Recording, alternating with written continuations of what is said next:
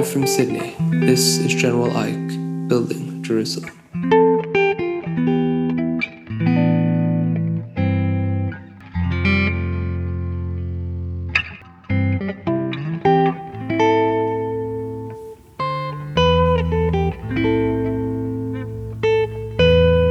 Our guest today is Manishtana. Manishtana is a writer, speaker, and rabbi on re- racial and religious identity, particularly on how it manifests around American Judaism. His first novel, Ariel Samson, Freelance Rabbi, won the honorary debut, debut fiction award at the Jewish Book Council's National Jewish Book Awards. Manishtana, it's a pleasure to have you on the It's show. great being here. Thank you for having me. Uh, I, I want to start with something that you mentioned off, off uh, just off, off mic. Um, you, you're, you're studying right now for a um, for um, for the rabbinate with the Chabad Yeshiva. My second smicha, yes. Your second smicha. Second smicha. Why'd you go back for seconds? Um, well, like I said, I talk a lot about uh, race and religion uh, in Jewish spaces, and uh, that tends to upset people sometimes. So I'm just guessing it's only a matter of time before someone wants to defrock me. I just want to have some extra smichas in my back pocket Right. to just cover my back. Uh, Chabad is particularly good at providing like extra smichas. extra, extra smichas. Yeah, right? yeah. My um, uh, you mentioned you mentioned you grew up Chabad. yes. Um, as did I, and like Oh, we both got better. yeah. Well, listen, listen.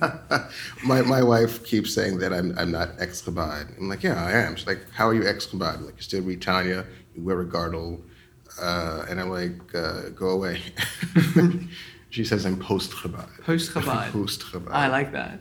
My, my running thing is I'm ex ex Chabad. ex ex Chabad. Yeah. For a while, I was saying I was OTD Chabad. Oh, that's pretty good. Hey, have you heard this phrase Chabad light? I've heard it. Hmm.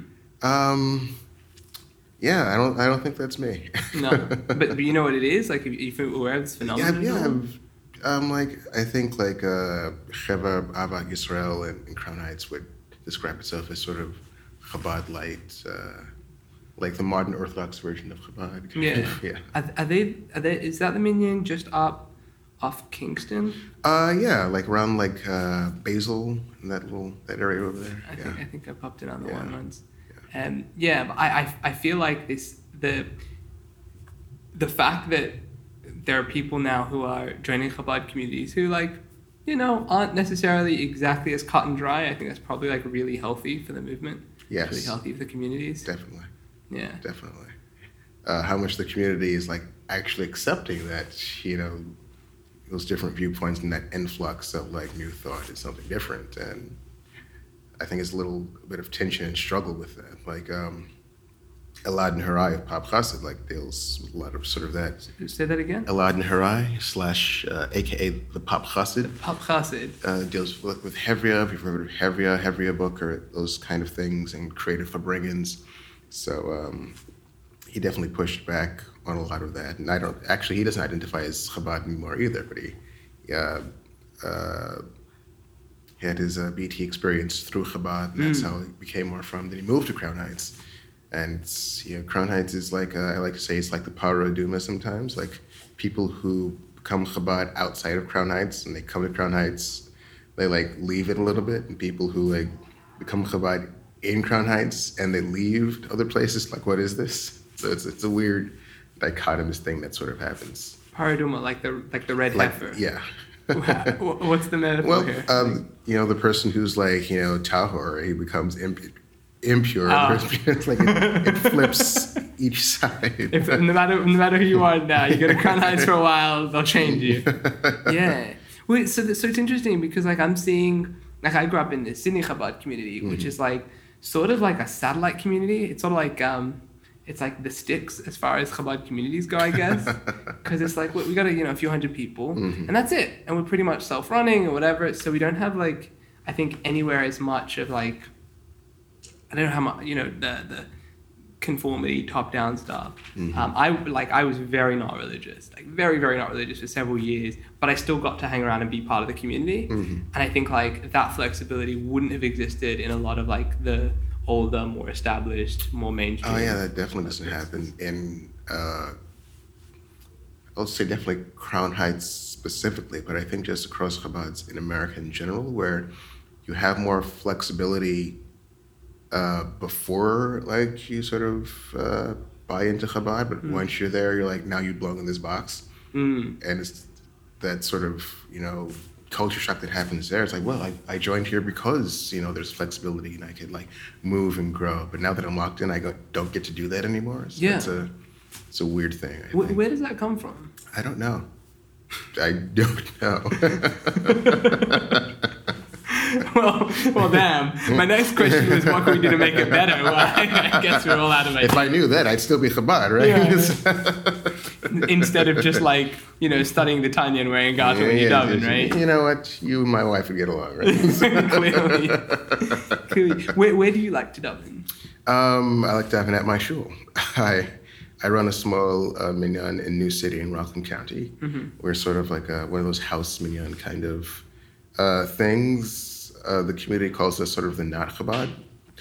Oh wow. uh, uh, because New City is very Jewish. It's it's in Rockland County, so you've heard of Monsey and yeah, uh, New Square. It's, it's actually this. I think I read about this in the paper because the whole city was sort of founded by Hasidim who were expanding, right? That's Square. So New Square is that. They're, Mm-hmm. They were they came from Square and came over to uh, Rockland County and just set up, set up shop there. So everyone calls it New Square.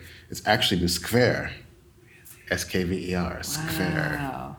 More you know. So New City is very Jewish, but very reform and conservative Jewish. New City is like a branch off from there or something completely I know it's, it's the same general county. It's like sort of the bottom of Rockland County. Then you move further up and you hit Monsey and New Square. yeah. Um, so there's only really like Chabad there. Um, I mean, there there are more new modern things popping up closer to like the Monsey area, like in Buena Vista and things like that. But in our immediate neighborhood, there's like the Chabad. Then there's like us. Okay. Uh, and so, uh, with Little House Minyan, we have like little, you know, Kodesh, uh, Torah scroll that we borrow from like yeshiva up the road. Um, uh, we just have Shabbat services. It's a very, it's, it's almost like a kibbutz kind of, and it's like uh, you know like a volunteer, community, organic, led kind of thing, and kind of run on like a Chabad ideology in the way of yes, this is an Orthodox space. We're doing things orthodoxly, but you don't have to be to be here. Like Mm. We're not um, gonna ri- hand yeah, we're, we're not sure. We're going to assume that you walked the 17 miles here, that you didn't drive, and that your car isn't in the Oh, driveway. you came from uh, Connecticut? wow, well, it must have been quite a walk. The snow barely touched you. Right. So we definitely do that because Hmm. we have people that are like coming more from, or are in that sort of uh, conservative traditional milieu that seems to be disappearing in America these days, or um, like I don't want to say secular Sephardim, but Sephardim that generally don't do anything, but when they do do them, they do them in like They do them an Orthodox, hard, traditional, you know, sort of way. Um, and that's our little uh, our little community there. Your little slice of paradise. Yeah. Give me a moment here, real quick. Sure.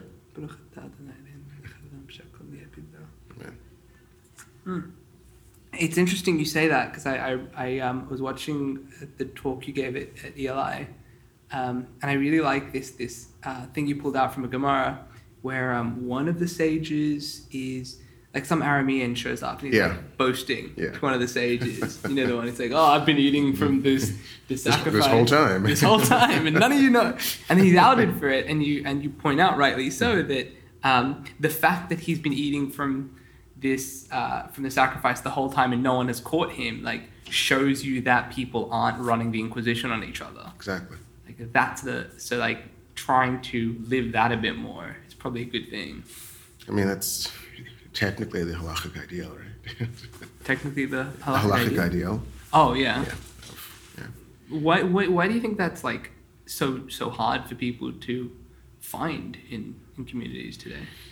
Um, hmm. I mean, I- harder and easier here and there, but I think it's uh, part of the idea that you know the default phenotypical look of Jewish is this sort of white Ashkenormative, you know, sort of phenotype, and the other is, or, or what's given as an excuse for the other, would be sort of this uh, post-Holocaust narrative of trauma and gatekeeping and Yeah. you know battening down the hatches and closing ranks, which isn't necessarily the Holocaust narrative or an excuse. So, Right. Well, it's interesting because like I, I feel almost like if you want to for that that side of the narrative for me, um, it sort of it goes back a bit to like when the Enlightenment was sweeping through Europe, and um, uh, I think it was the Chassam Sofer. He had he took this line that was um, uh, call like there's there's a line in the Torah that's that's in reference to I think new fruits before they've been brought to the temple. Kol chadash asur. Everything that's new is forbidden. Um, and he and he took that line and he phrased it and he applied it here. He said Kol chadash asa asa midaraisa. Everything new is forbidden from the Torah.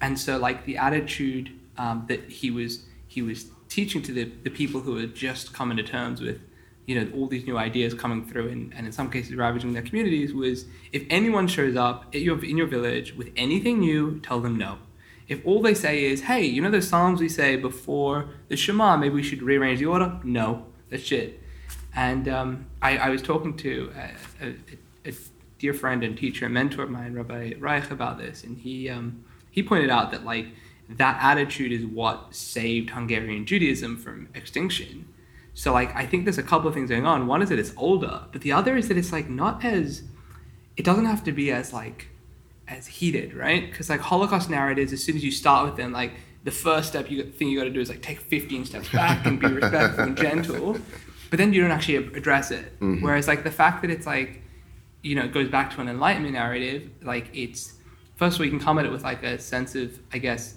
like more compassion and understanding but also you, you can like hold people to it and be like all right so look so we get like where this attitude is coming from but we have to take a look at like what it's doing to jews around the Jew- fringes Exactly. And uh, whew, denominations, boy, they did a number on Judaism. um, I mean, that's, uh, you still see that today. Like, uh, the more that, like, Orthodoxy, the denominations in general have just really defined themselves in negatives as opposed to finding this is what, you know, we do. It's usually this is what we don't do right and that happens a lot in orthodoxy and sort of was reactionary to like reform than conservative because oh they're doing this so we're going to do this so the more reform sort of swung to the left the more orthodoxy sort of swung to the right. And then once conservative happened that tried to like move away from reform then orthodoxy moved even further because conservatives looked too much like orthodox at that point. At, at a certain point orthodoxy and the conservative movement in its early conception were so close that that's when the conservative movement adopted the sort of rule that uh, to be a conservative shul, you couldn't have a mechitza. Because that was the only thing at that point that was distinguishing conservative services from orthodox services. And with the sort of resurgence to a reconnection to traditional Judaism, and so you're having reform conservative move, swing back towards uh, traditional Judaism. Orthodoxy is now, instead of trying to move closer and bridge that gap, it's moving even further right you know, away, which is it's really not helpful for anyone involved. Yeah how how how can this go well I don't think it can or or will because everyone's just going to continue defining themselves in uh, negatives, or at least everyone Ashkenazi, because denominations are an Ashkenazi sort of conception. Like Sephardim, Mizrahim, Teimanim, they don't sort of have that. There's like, in that milieu, there's A, there's B, there's C. I just don't do A. I just don't do B. I just don't do C. I do A, B, or B, C, and A and C. But A, B, and C are equally valid. Once you have like the Haskalah, there's this sort of theological cognitive dissonance or intellectual dishonesty that sort of happens. I don't do A because A no longer applies, or I don't do B and C because now they're archaic or they don't fit into our world anymore. And so once you introduce that sort of uh, intellectual theology, there's no there's no stopping what you can decide is valid and not valid. And now you have this form and that form.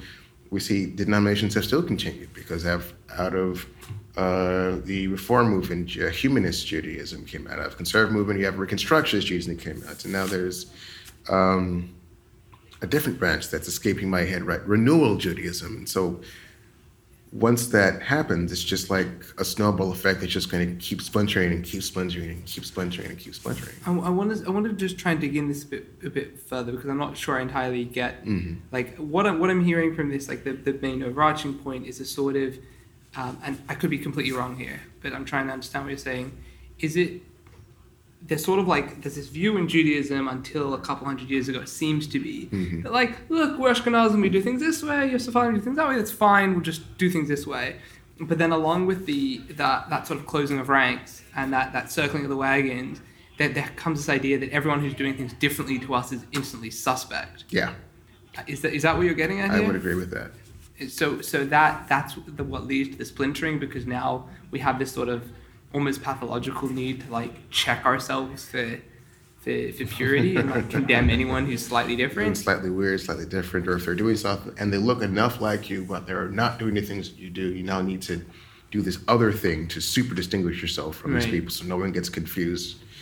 And it's uh, it's really not helpful. And we're losing those spaces where we can come together and can coexist in a particular space. So. What what's one of those spaces that's like still valuable for you? Uh, hmm. That's a great and interesting question. And I don't think I have anything off the top of my head. um, uh, but I don't know, something as simple as I guess coming together for Shabbat. Yeah. Like when we lived uh, in Brooklyn before we moved up to New City, we used to host like Erev Shabbat like dinners like 30 weeks out of the year. And we'd have everyone there, like um, people who had conversions that weren't Orthodox or they're, uh, they were paternally Jewish, you know, all these different things. And like we made it very clear, yeah, we're an Orthodox, you know, family and household, and so we do things this way. This is our Jewish. Uh, we're not going to like disrespect you're Jewish. Like we're not going to say, "Hey, can you turn this light on?" because you're not really Jewish. It's like, hey, we're here, we're Jews. We all agree that Shabbat's a thing, and come together and, and eat and you know enjoy ourselves as Jews. Let's do that here. And I don't think that happens in a way across denominations that isn't sort of agended. Like, you know, sure, come, because we're secretly trying to cure you, or, you know, we're mm. trying to, oh, you, you know, you poor, you know, secular Jew, you don't know any better. Come here, join our table. We'll, you know, we'll show you, you, you poor, like in a paternalistic kind of condescending way. So we're, we're losing those spaces where we can just engage on sort of an equal playing field, uh, despite our different observant styles. And I say observant styles, not levels, because we don't live on a two-dimensional plane Right. and no one has like uh, like a scorecard. Like you could be reform and you do like these five mitzvot, and I'm Orthodox and I do these twenty, but the five that you're doing are worth hundred points each, and the twenty I'm doing are like one. So Right. there's I mean, this is this is like canon, right? This Yeah. is as, as, as deep into Judaism's DNA as possible. It's like don't don't don't be measuring your mitzvahs. exactly. You don't know. You don't well which ones are small, which ones are large, or all those kinds of things. Yeah. And-. I think that also contributes to that sort of uh, denominational divide where, at least how I see it, it's like orthodoxy and non-orthodoxy sort of took those two luchots where one of them are like the commandments between man and God, and the other ones are the commandments between man and man.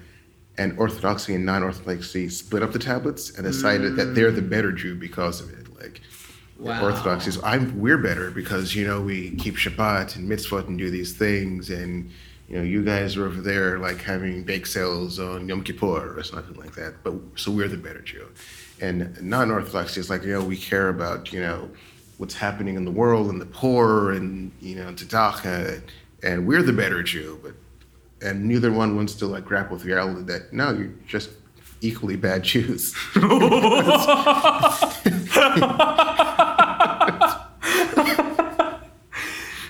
Just working off a different tablet. Like, And the word of the Lord came to him on the third day. Speak unto the children of Israel, saying, You have to grapple with the fact that you're both equally bad Jews. Gee. Wow. You, do, you, do you know much about um, Abram Yeshua Heschel? a little bit. Yeah, because he, I found, I, I like, I got really deeply into him like a few years ago. Sort of trying, I read some of his stuff, and I was trying to figure out like his sort of, um, his sort of like his life trajectory and how he did Judaism. Because I really, really liked like how he sort of he was um, he was he was an Orthodox rabbi at the time of the at the time of like Martin Luther King Jr. Yeah. was like starting his walks, and he was he was the one who like seemed to have all the you know both tablets. Let's say. Yeah. Like he got up and he's like, well, obviously, if I'm Jewish and this guy's you know fighting oppression, it's my responsibility to be you know with him there.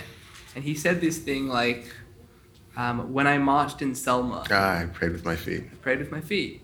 But then like that that seemed to be something that like he had a lot of trouble like keeping synthesizing and passing on. Like where's where's his is there a legacy for that that you see?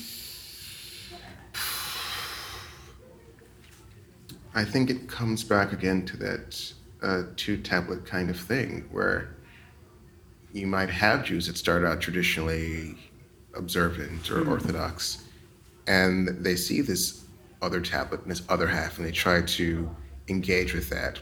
But the pushback is, oh, you're not really being Jewish. Mm. You, you know, you're you're doing something weird and different, and that's not that's not how we do things. It's not. Uh, it's the it it happens today in Orthodoxy around like a, a gender identity, where there's this uh, pushback against uh, transgenderism or other genders, and ignoring that Talmudically, traditionally, Judaism has six different gender states. It doesn't have just male and female. Male, female, tumtums, androgynous. Androgynous, Saris, and Ilonit. Oh wow. Saris and Ilonit, they start out one gender and they end up the other gender.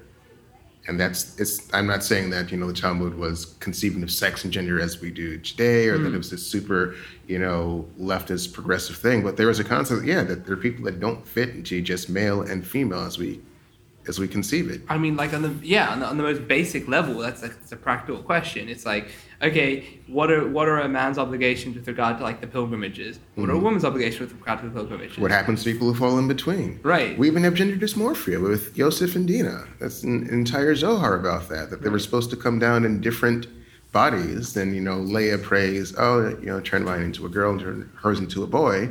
But after they're born, like, uh, stereotypical gender, you know, tropes aside, they still act like the original gender they were supposed to be born. Leah gets, uh, what, Dina gets into trouble with Shechem. What, the verse starts what? Dina goes out to look upon the daughters of Shechem. Right. She's still born a boy. Yosef gets into trouble. What? He's gossiping. He's, he's into his clothes. When he goes off to Egypt, he starts doing his hair and his eyes. Like he's still manifesting all those feminine traits that he was supposed to be originally born with. And so when we don't talk about these things and we lose these things, we lose the opportunity to grapple with them and maybe show or create, create or show or, or manifest how you can have these uh, grappling densities and still work within a traditional observant framework, as opposed to feeling like you can't anymore and you need to leave. Right. The, instead of right. So like the the response stand, tends to be like one of just like pushing people out rather than even trying to have conversations about that, trying to look Or even pointing to examples of like how people who have these experiences or these identities, you know, interacted there. I mean, there's even a, a school of thought that maybe Jonathan was gay, and he had like feelings for David, because there's that uh, the Machar Chodesh, you know, Haftarah reading when there's the whole, oh, I think your dad's angry at me, and and Jonathan's like, no, go go off to the forest for three days, and I'm gonna go like to you know the banquet, and if he asks about you, it's safe to come. And so Shaul asks Jonathan, you know, where's David? He's like, oh, I don't know where he is. He's hanging out. And then Shaul says, like a son of like a stubborn woman, don't you know I know I know that you prefer the company of son of Yishai to the company of women. What? And he's like, mm. and Where's where's this line? this is in uh, Shmuel Beis, I believe. Wow. It's the Machar Chodesh Haftorah reading. Hmm. So there are different. There's you know interpretation of what's happening there, but like literally, he's saying something That seems pretty straightforward. very definite, and Yonatan gets angry at that and leaves the table sort of embarrassed. Hmm. Um, but on the other hand, you see Yonatan married and had children, had you know did all like the he checked off all the traditional Jewish that. observant life things. Right.